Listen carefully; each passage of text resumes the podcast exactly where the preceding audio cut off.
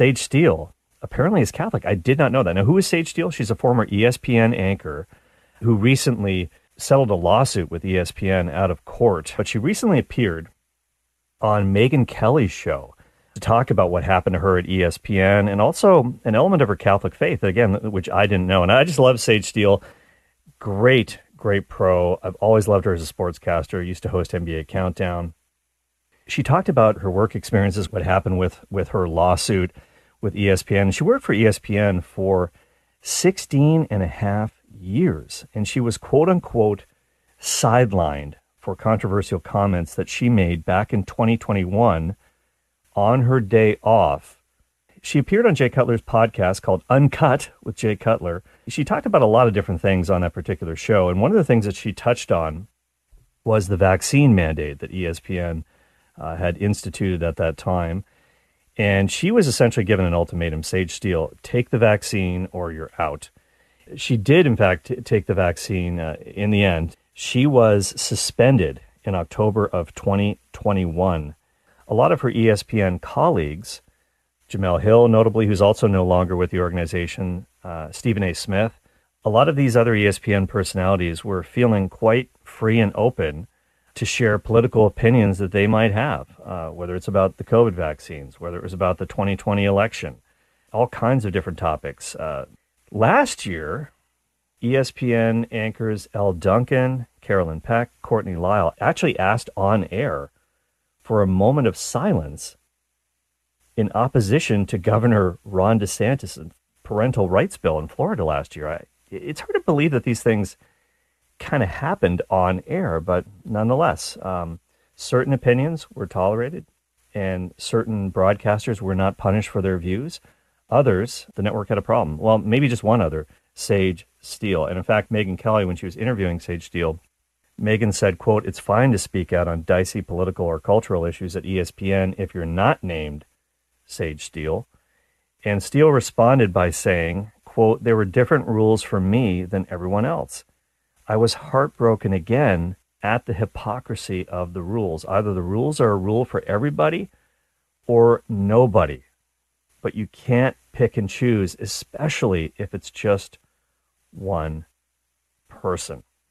Here, here's a little clip from Megyn Kelly's interview with Sage Steele, and she talked about a great spiritual resource that she used to cope with, with all this pressure. Check it out. It was the low point in my life for sure. When I was suspended, I was attacked by the, everybody on the inter- internet. Too many of my peers at work couldn't see my kids and thought that my whole life was over. And my parents came to Connecticut. They lived in Pennsylvania at the time. And my dad, with his cancer, did not need to be around someone who was sick. It was risky. Mm-hmm.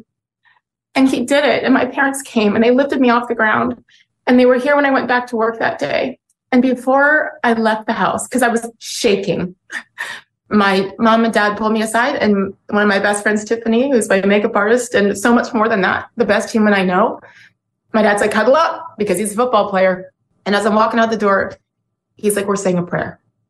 It was St. Michael the Archangel. And if you're Catholic, you know what that is. We say it at the end of Mass. And it's basically mm-hmm. about protecting me from evil look it up for those of you who haven't um, heard or said the prayer. It's pretty powerful to protect you from bad and ugly. And I believe evil is a too much of a relevant word in our society right now.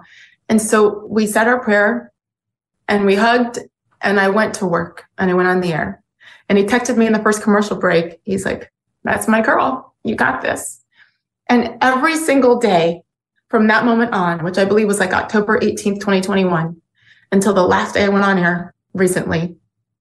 I called my parents as I pulled in to ESPN and we said the prayer together every single day wow. for almost two years. And so I knew that I would be okay. I did feel protected by God, by my mommy and my daddy. And at 50, I still needed my parents, right?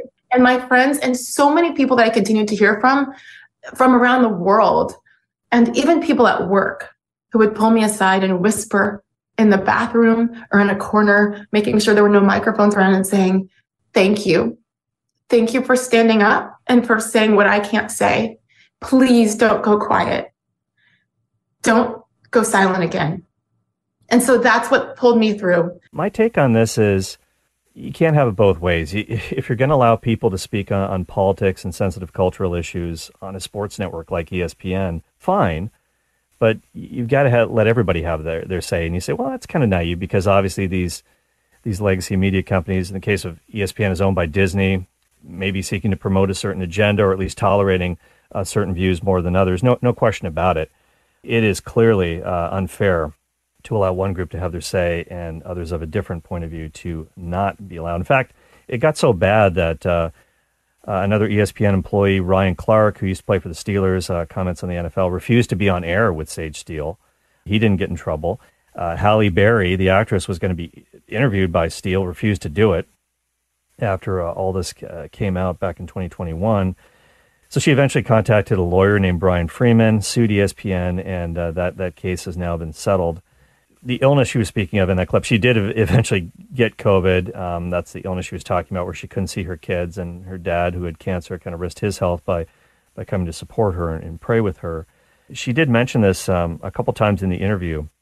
Steele really uh, took ESPN to task for remaining silent on transgender athletes dominating women's sports, and she said a lot of female colleagues would off air and in, personally in private say they were super concerned about this as well, but refused to to put their opinion out on the air. And uh, she thought it was pure hypocrisy that uh, some of her colleagues would tearfully you know, lament the erosion of abortion access in the United States, but yet be silent on this issue of biological men dominating women's sports. So that's that's another issue uh, for another day. But I thought it was really interesting. So, Sage, if you're listening, we'd love to have you on the program. Appreciate you, and uh, be interesting to see what, what happens in her career going forward uh, outside of ESPN, what she's going to do if she wants to continue on in broadcasting. It'll be pretty interesting to see.